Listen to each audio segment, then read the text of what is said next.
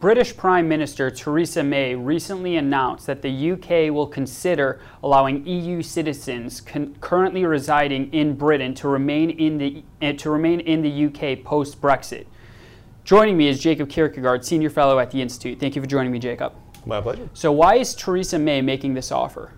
Well, it's basically a direct function of the fact that the EU has told the UK that until we settle this and several other issues, we cannot continue uh, into the parts of the Brexit negotiation that concerns, you know, the forward-looking free trade agreements, which is what Theresa May actually wants to uh, move on to.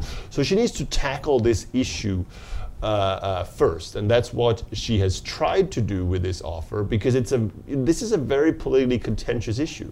We're literally talking about millions of people's everyday lives. So, is this a concession on her part, or is this going to further complicate the negotiations?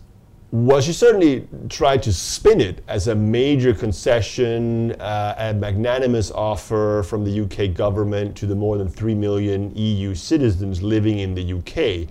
Uh, but I think uh, that when the EU looks at this offer, they will say, well, wait a minute, uh, we actually ourselves offered something which, in terms of the rights enjoyed by either EU citizens living in the UK or uh, uh, British citizens living in the other EU countries was actually more comprehensive than what Theresa May is offering. So they may not necessarily view it as particularly generous. Uh, but there are, there are also significant other issues here because what the EU suggested several weeks ago is basically sort of a continuation of the status quo, uh, which means that all the rights uh, that EU citizens hold today, being EU citizens in an EU country, also in the UK, would continue also after Brexit.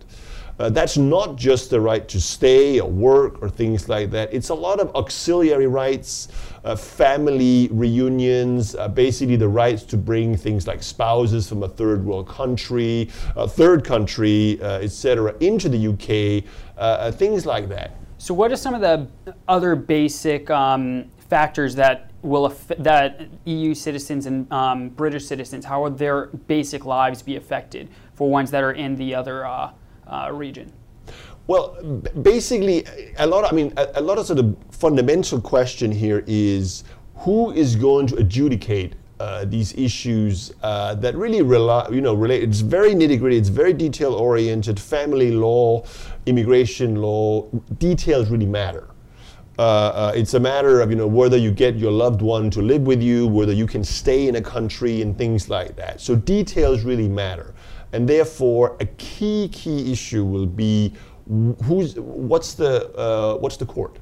The EU has clearly said, look, we believe that these are EU rights. They are more expensive in many ways than rights enjoyed under UK law, and therefore we want this to be overseen by the European Court of Justice, fundamentally because we don't really trust uh, the UK uh, government and the UK court system to do so. Uh, from the perspective of the UK, where Theresa May has clearly said one of the key reasons for Brexit is that she wants to end the jurisdiction of the European Court of Justice in the UK. That's a red line. And of course, she will also say that you know British courts are widely trusted and things like that. So this is this is a big conceptual clash that uh, uh, will be uh, very difficult to to solve, in, in, my opinion. And how many people could be affected by? Uh, by this measure? Well, I mean, sort of ballpark figures, you have 3 million uh, EU residents or citizens residing right now in the UK and approximately just over 1 million UK citizens living in the rest of the EU. So, you know, back at the envelope, it's uh, well over 4 million people.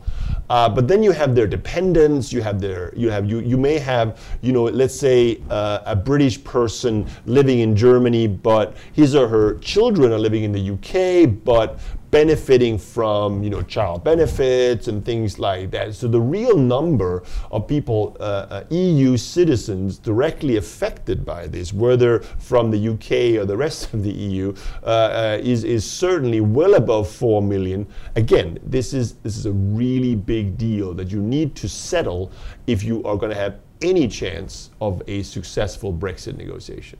Thank you, Jacob. My pleasure.